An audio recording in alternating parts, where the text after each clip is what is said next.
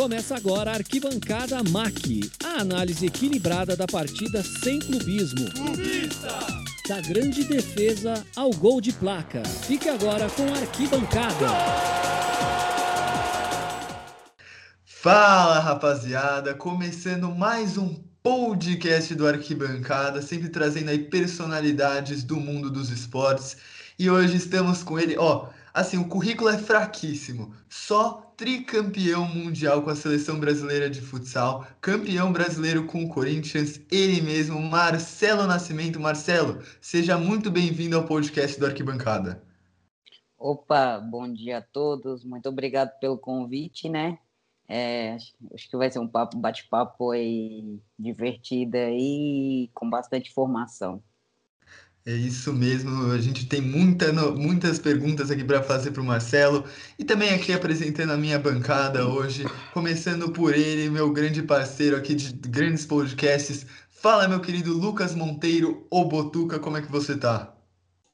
Fala, Pedrão, fala, Pedro França, fala, Marcelo, muito obrigado por ter aceito o convite, tenho certeza que vai ser um grande bate-papo mais uma vez. Muito obrigado por ter aceito o convite.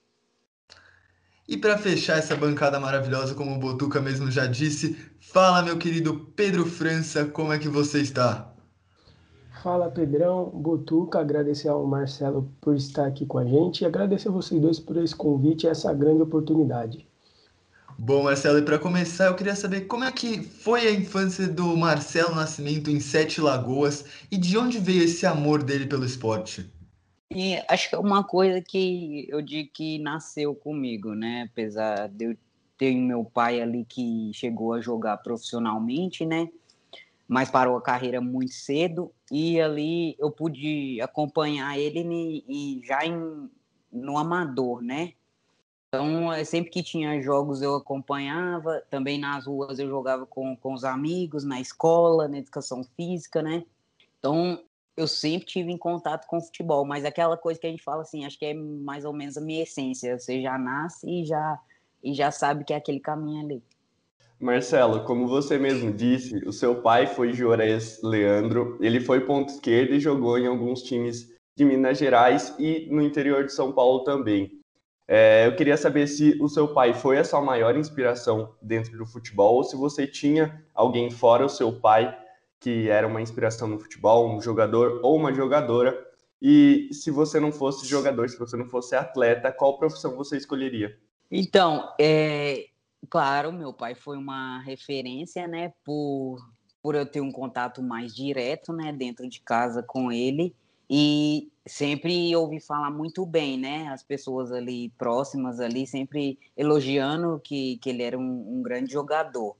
Eu sempre gostei de acompanhar muito também na TV é, campeonatos, principalmente internacionais. É, a Champions League sempre foi uma referência também para mim. E assim, tenho outros grandes ídolos, claro, né, que eu pude acompanhar ali.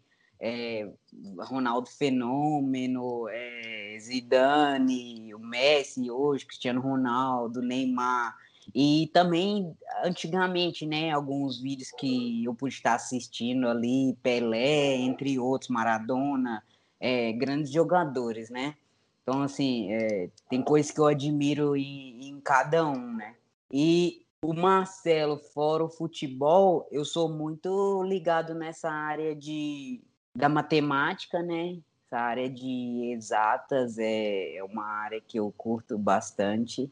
É, não sei, é, eu, eu sou interessado, como eu falei, talvez na, na área ligada à engenharia, assim, no, no, por eu ter ficado tanto tempo ali no meio do futebol, né, foram 16 anos profissionalmente, é, quase não, não, te dá, não te sobra tempo para muita coisa, né? Mas hoje é, a minha intenção é de estudar algo ligado à engenharia, mecânica quântica, algo assim. Certo. Na escola você jogava tanto futsal né, como futebol de campo. Qual era o seu esporte favorito, a sua modalidade? Em quais posições você jogava? Sempre gostei sempre do futebol de campo, né? Mais. Mas só que assim, o futsal ele é mais acessível, né? Dentro das escolas e tudo, por, por ter um número menor de jogadores, é mais fácil você encontrar uma quadra do que um campo disponível, né?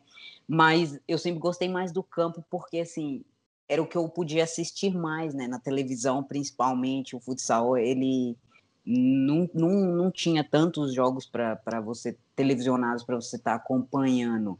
Mas, por outro lado, o futsal é, se tornou também uma grande paixão. Acho que o futebol de areia, qualquer outro tipo de futebol, é, porque assim, me deu uma base muito boa, né, de questão técnica, né, de o futsal te ensina muita coisa e assim, foi através do futsal que eu consegui conquistar também muitos títulos, chegar à seleção e assim, é, uma coisa tá, tá ligada à outra e de, também depois para essa essa transição que eu fiz do futsal para o campo, o futsal foi uma base importante. O Marcelo, como o Pedro falou, você começou é, a jogar pela escola e aos 14 anos você saiu da sua cidade, Sete Lagoas, e foi morar em Governador Valadares, que é a 350 quilômetros da, da sua cidade natal. Como foi para você, aos 14 anos, sair de casa e quais foram os pontos positivos e negativos dessa saída? Assim, a maior dificuldade que eu acredito que todo jogador acaba enfrentando é com relação à saudade, né? Porque você é, tem que ficar longe da família, muitas vezes você está em concentração, é, não necessariamente o clube que você está jogando é na cidade onde sua família reside, né? Então, assim, esse acho que é o, o ponto de maior dificuldade. Mas, por outro lado, né, você tem um crescimento pessoal muito grande, porque você passa a, aprender a lidar com pessoas de, de, de, cidades diferentes, às vezes nacionalidades diferentes, então cada uma com, com seus costumes ali, né, com seus hábitos, então você aprende muita coisa em, nos, é, em relação a respeito ao próximo, né, é, além do que você já aprende ali de dentro do, dos jogos mesmos ali, dessa questão de companheirismo, de, de, de sempre a gente estar tá buscando evolução. Então, assim, tem várias coisas positivas que, que o futebol te traz e você poder viver disso e estar tá fora viajando e jogando, é, você agrega muita coisa, muito conhecimento. O ponto mais difícil mesmo acho que é a saudade para todos os jogadores. Marcelo, pegando esse ponto também de você ter saído logo cedo de Sete Lagoas, você disse em uma entrevista a Joana de Assis ao Globoesporte.com que só voltaria a Sete Lagoas quando você ganhasse um título pela seleção brasileira. E você ganhou três títulos mundiais em cinco anos de seleção brasileira feminina de futsal e ainda ficou em segundo lugar para a melhor do mundo. Eu queria saber por que, que você trocou futsal pelo campo e como que foi a transição então, a minha decisão de trocar é assim, uma paixão antiga, né? Eu sempre gostei é, do, do futebol de campo, né? Então, quando eu comecei a jogar futsal ali e comecei, iniciei nas competições, tudo era novo, né? Ali o primeiro campeonato mineiro, o primeiro campeonato brasileiro. Então, assim, e é como se fosse uma escada, né? Fui evoluindo e, e podendo participar desse campeonato a níveis estaduais, a, nacionais e até mesmo internacionais, ali com a seleção, o sul-americana, mundial. E eu tinha conquistado bastante títulos ali dentro do, do futsal, acho que eu assim, praticamente todas as competições, né, que, que existiam a nível nacional, é, eu já tinha disputado e conquistado títulos, então é, eu vi como um, um, momento ali dessa transição, né, de, de um novo desafio do que juntou com, com o que eu já, já queria antigamente, né, que era o futebol de campo, só que por uma questão de oportunidade, né, eu na época que eu iniciei o futsal, eu iniciei exatamente porque não tinha uma equipe de campo na minha cidade. Então, eu acabei indo pro, pro lado do futsal e me levou a, a grandes conquistas. E quando foi em 2013, eu decidi fazer essa troca né, do, do futsal para o campo. É, você jogou futsal por muito tempo e como esses fundamentos te ajudaram na transição do campo E uma outra pergunta que você passou por três dos maiores quatro grandes de São Paulo, né? O São Paulo, o Corinthians e o Santos. Que time oferece a melhor estrutura? Então, é, primeiro falando dos fundamentos, né? É, é, é base, né? De, de qualquer atleta. É, eu, eu tive, vamos dizer, ah, não a sorte, mas é, de poder ter trabalhado com, com meu primeiro treinador foi um, um grande treinador de, de formação de base, né? Então ele trabalhava muito essa questão técnica, essa bilateralidade e hoje assim, sem dúvida, é, esse crescimento meu, é, ele fez parte de poder ter uma boa técnica tanto com a perna direita quanto com a, com a esquerda, né? Foi uma coisa que a gente sempre priorizou. Isso me ajudou muito na transição para o campo. E em relação a a, a segunda pergunta, né, que você fez, de ter passado por três clubes ali de São Paulo, hoje, nos dias atuais, o clube que, assim, que eu passei mais tempo foi dentro do Corinthians, né, que foi, foram duas temporadas. É, o Santos eu passei é, uma temporada e no São Paulo apenas o Campeonato Paulista. Na época, o São Paulo não era é, era uma parceria, né, entre uma cidade e o clube ali São Paulo. Não era, então a gente não treinava dentro do CT do São Paulo, não era aquela estrutura. Quando eu passei pelo Santos, o Santos já, já foi um dos primeiros clubes feminino a investir, né, a ser ali é, totalmente dirigido e financiado pelo clubes, pelo Santos a, partir do momento que o Corinthians retornou ali o futebol feminino, é, já retomou com uma estrutura assim muito forte. Então eu diria que em termos de estrutura, o Corinthians está um passo à frente, mas o Santos, é, acho que o Corinthians e o Santos estão ali numa num patamar assim bem nivelado. O São Paulo hoje em dia evoluiu, claro, eu não não, não sei, assim, como tá, não, não vivenciei, não peguei esse, esse período lá, mas por o, pelo time agora ser totalmente administrado ali pelo São Paulo, eu acredito que tem evoluído muito também. Mas, assim, entre escolher entre os três, é, eu fico com o Corinthians. É, acho que a gente vê até hoje em dia também, né? O, o Palmeiras vem conseguindo criar uma boa base no futebol. O próprio Havaí Kinderman também, a Ferroviária, são equipes que estão chegando muito forte agora.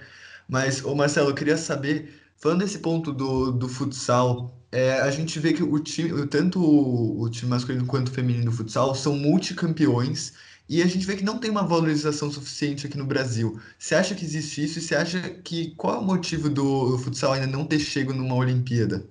É talvez essa divisão, né? Porque da, da, questão da FIFA, né? Que seria o, o órgão ali que, que controla ali, essa questão do futebol. É, aí tem, tem essas questões burocráticas, né? Que nem sempre a gente, como atleta, entende muito bem. Mas acho que está caminhando, né? Para evoluir. Acho que tudo está encaminhando para evoluir, assim como o futebol feminino é, hoje já ocupa um espaço que, que antigamente não, não existia, né? Então, assim, ainda está evoluindo, assim, eu diria, lentamente, né? Mas isso é por causa das próprias pessoas que, que gerenciam mesmo a mentalidade das pessoas que estão que estão à frente aí nessas dessas entidades que hoje em dia comandam o futebol.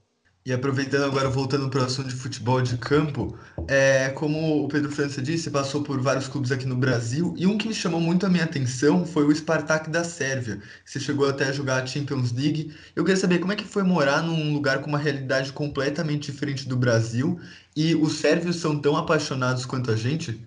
Ah, foi uma experiência assim muito legal. É, o pessoal até queria muito que eu renovasse a segunda temporada lá, e isso mexeu bastante comigo. Se não fosse o caso de eu estar tá vindo para o Corinthians, às vezes, né, é um clube de tamanha expressão, talvez eu até tivesse renovado, porque lá eu pude não só aprender muito sobre um idioma diferente, a cultura deles, mas também assim é, evoluir muito taticamente, porque eles são muito aplicados taticamente. É, dá para você perceber essa diferença assim dos clubes que eu passei aqui no Brasil e lá a mentalidade lá é, não que eles não te deixem criar, ou, mas assim, eles é, são muito disciplinados nessa parte tática. A cria criação existe, claro, mas assim, o, ele se mantém muito fiel ao estilo de jogo que, que eles acreditam. Então foi, foi sensacional. E quanto as pessoas uh, que eu conheci lá, eles são também muito apaixonados pelo futebol e lá o, o pessoal é muito companheiro, entende? É, essa noção assim do.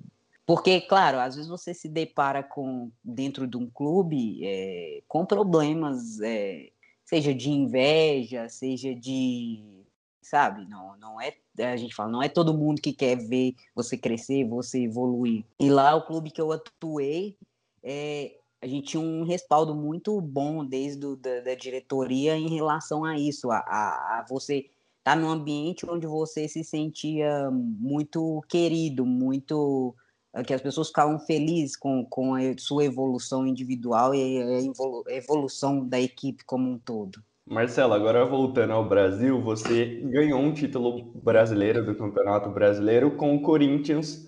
E eu queria saber como é ser campeão nas quadras e nos campos e também a sensação de marcar um gol na final. Ah, ser campeão é sempre é, muito bom.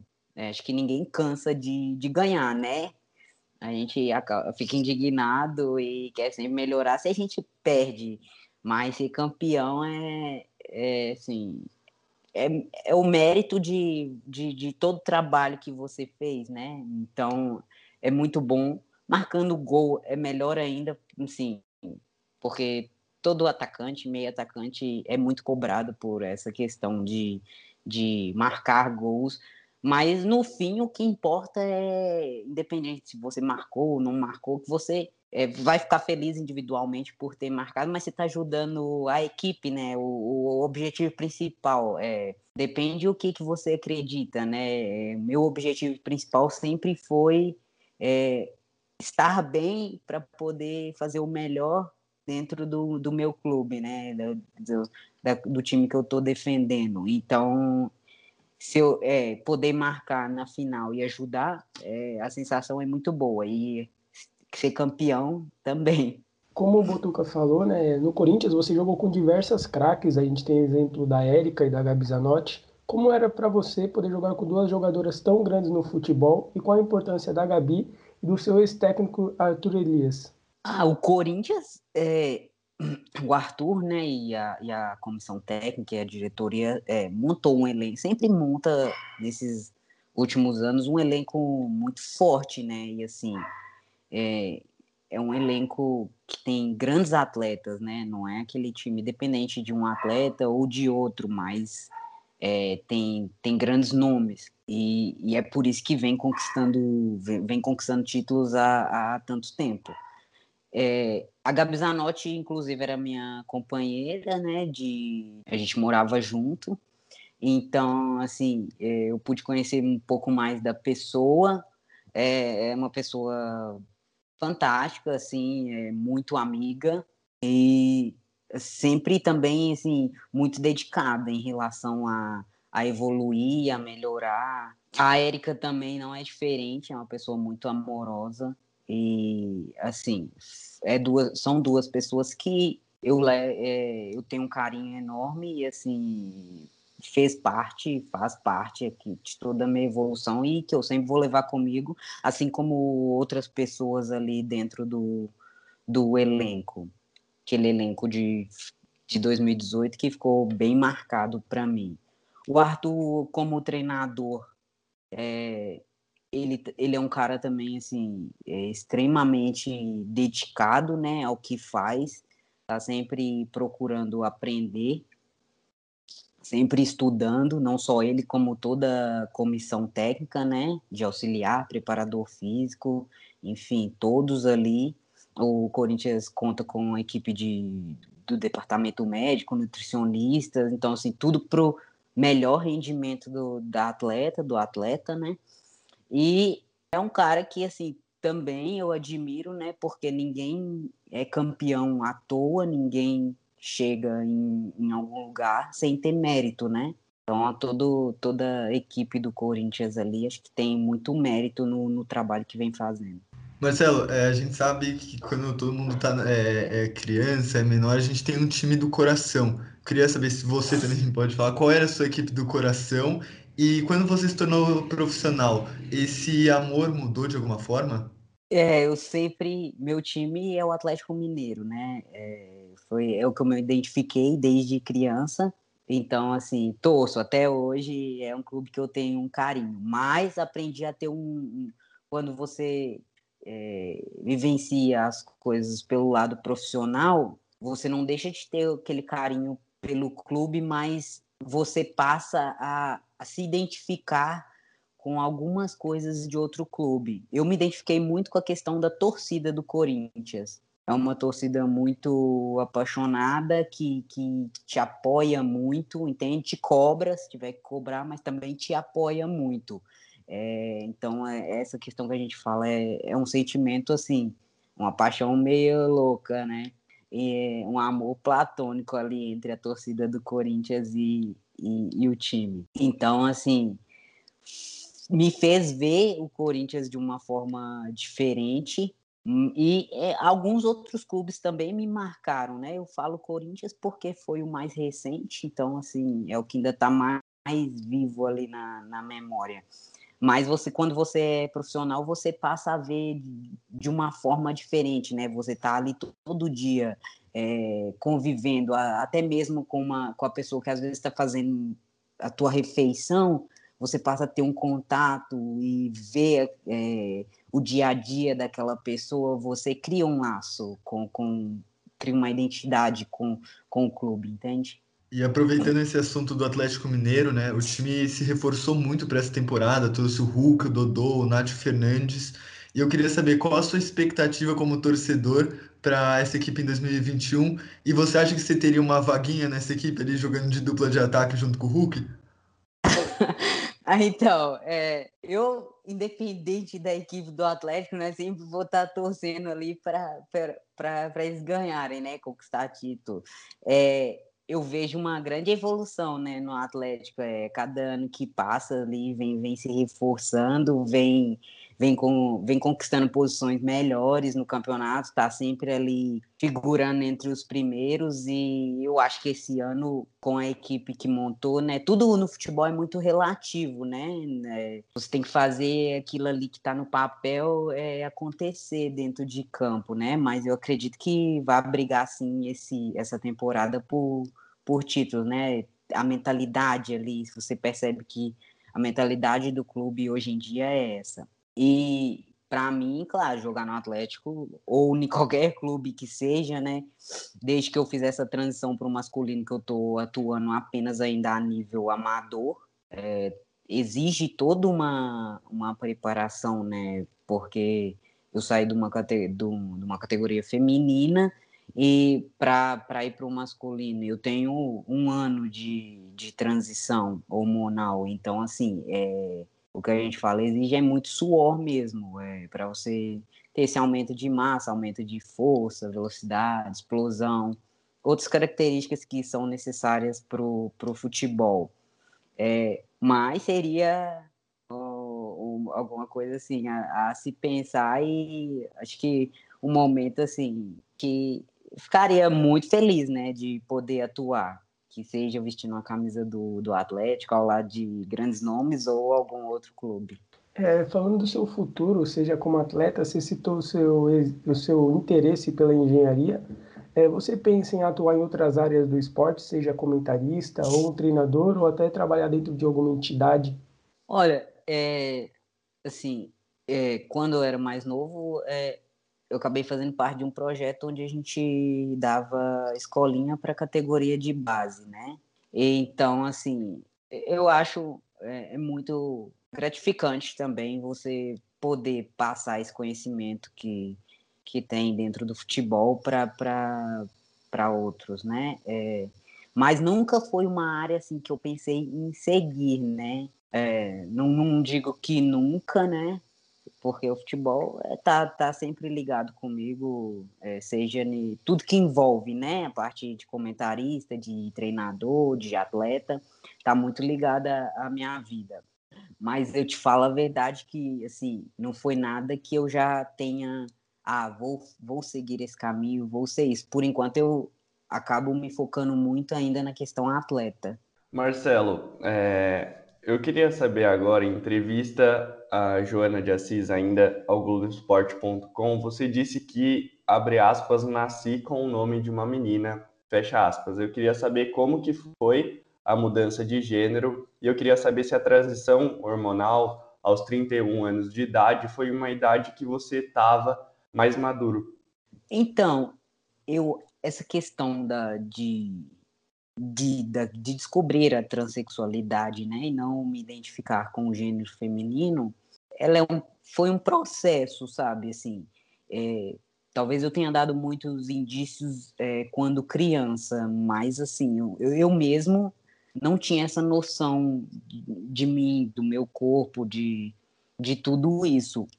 Mas desde criança eu já me identificava muito mais com, com o lado masculino. Né? Hoje a sociedade é dividida nessa binariedade aí, feminino e masculino, então eu, eu me identificava mais com a questão masculina. Mas, enfim, as coisas vão passando, né? E as, devido às experiências que a gente vai tendo ao longo da vida, é, eu fui evoluindo até chegar em um momento ali em 2015 onde eu entendi e, e vi que eu não me não me relacionava ao, com o gênero que eu tinha nascido, feminino, né?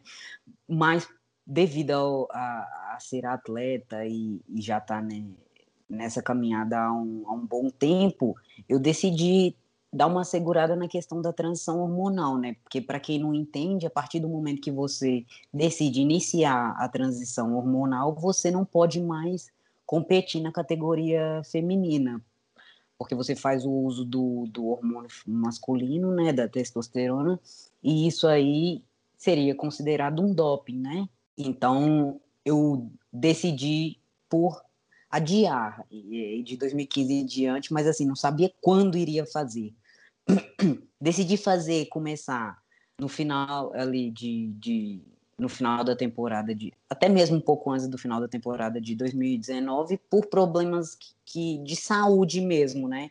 Porque eu já não estava me, me sentindo bem, então foi o, que antes eu tinha optado por segurar na transição e dar sequência no, no futebol feminino Ali em 2019 eu decidi pelo contrário, eu decidi parar com o futebol feminino para fazer a transição.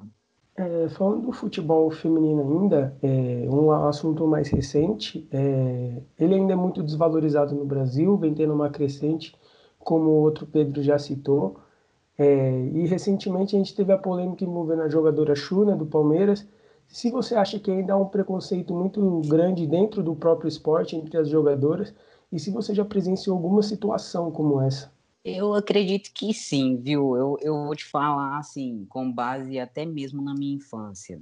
Claro que hoje em dia a mentalidade está tá evoluindo, mas é, você, a gente ainda vive numa sociedade um, preconceituosa, né? Que é, o, quem gosta do, do as, as meninas que gostam do futebol são vistas, é, são relacionadas muitas vezes a, a, a Maria Homem, a, outros adjetivos pejorativos, né?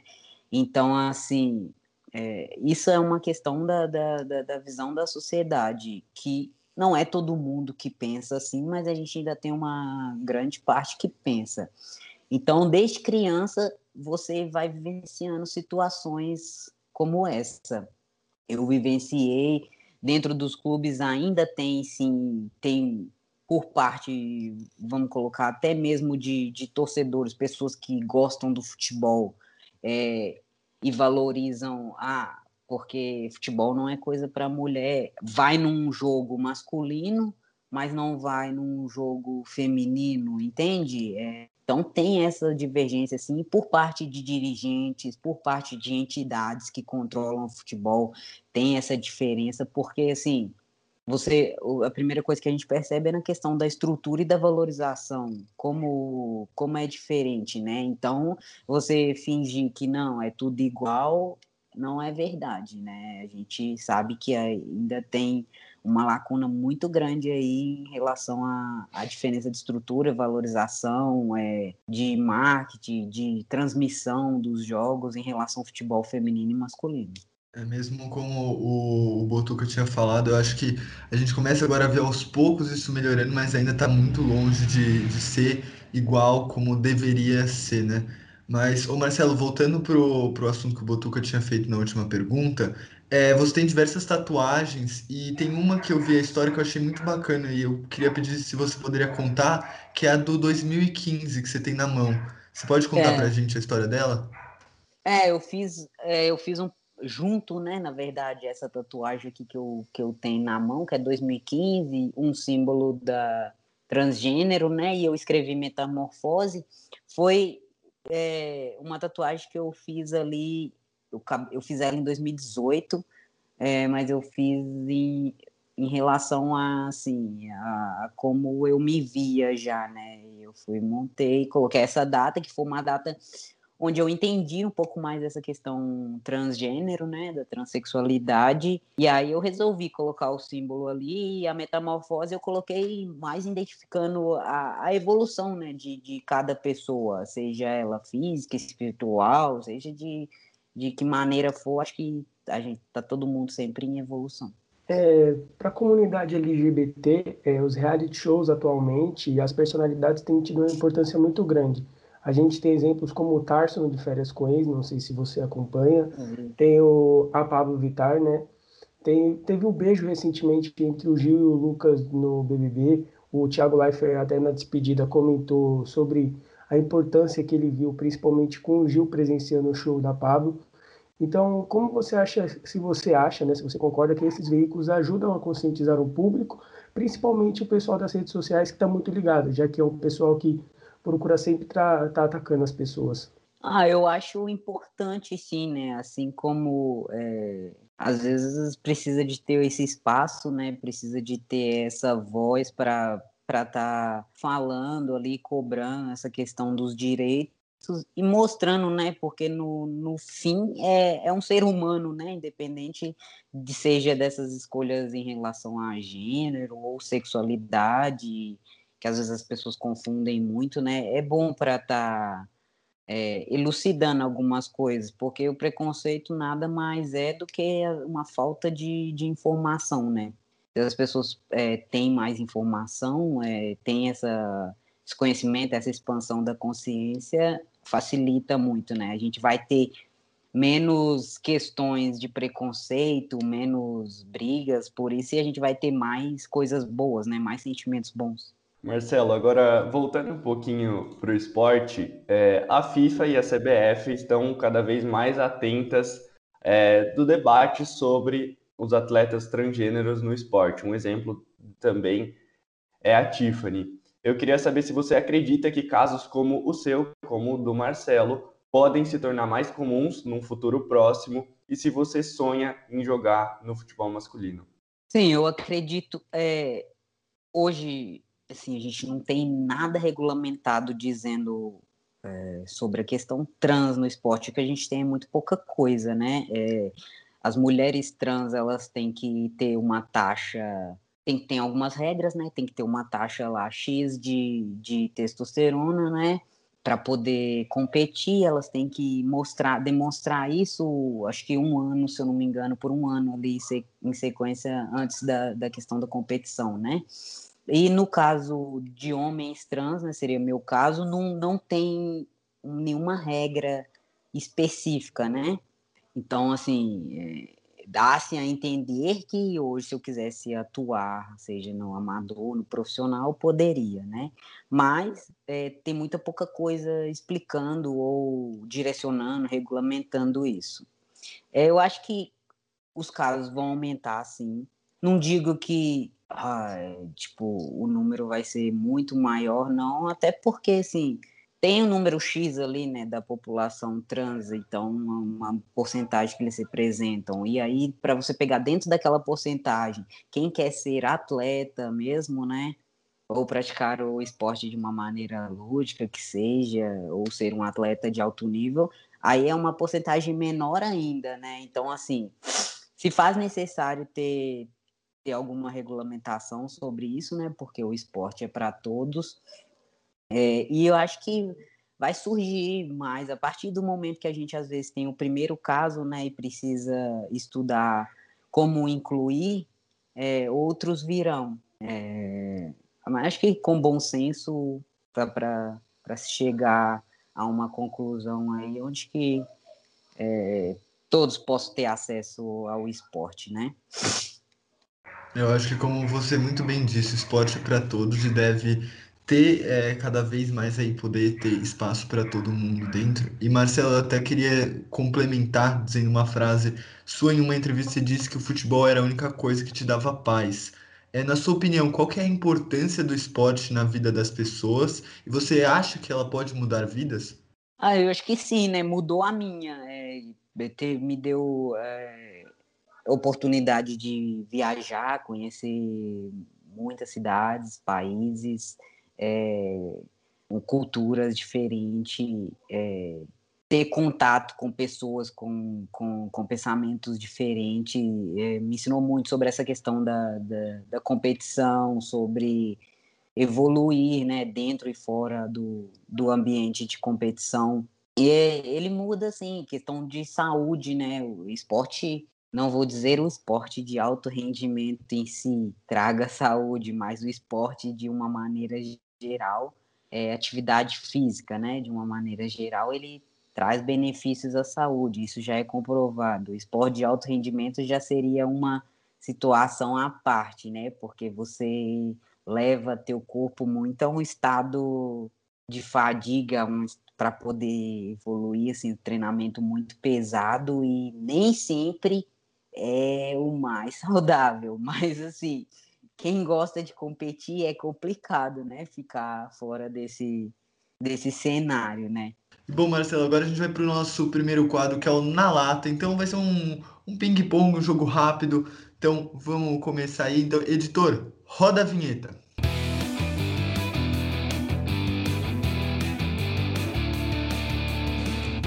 Na Lata. Bom, Marcelo, para começar eu queria saber um sonho. Ser jogador profissional. Uma dica cultural, um filme, uma série, um livro, uma música qualquer coisa. Eu acho que, assim, eh, livros ligados a filmes, a essa questão de, de evolução da nossa consciência mesmo, é da nossa evolução espiritual, de como se tornar melhores para a gente e para as outras pessoas. É, relacionado a filme também, qual a importância dos filmes? Ah, eu acho que é, às vezes a, eles trazem muita coisa do que acontece na, na, na, nossa realidade, né? E como a gente pode agir né, em certas situações. Queria saber, Pelé, Marta, Falcão ou Amandinha? Quem foi o maior? Complicado, cada um com a, com a sua característica, né? Mas eu vou ficar aí com o Pelé. Futebol ou futsal? Futebol. Você prefere um campeonato de mata-mata ou pontos corridos? Uf. Eu ainda gosto da emoção do mata-mata, né? Apesar que pontos corridos é interessante para você ver o time ali numa, numa sequência, né? Que consegue ser melhor a um longo prazo. Melhor atleta que você já jogou com e contra? Ah, eu gosto muito, né? Tenho uma amizade com a Milena, que jogava no Corinthians, hoje está no Internacional, né? Ela até atua na seleção brasileira, assim, é, é uma grande amiga e, assim, tenho uma admiração.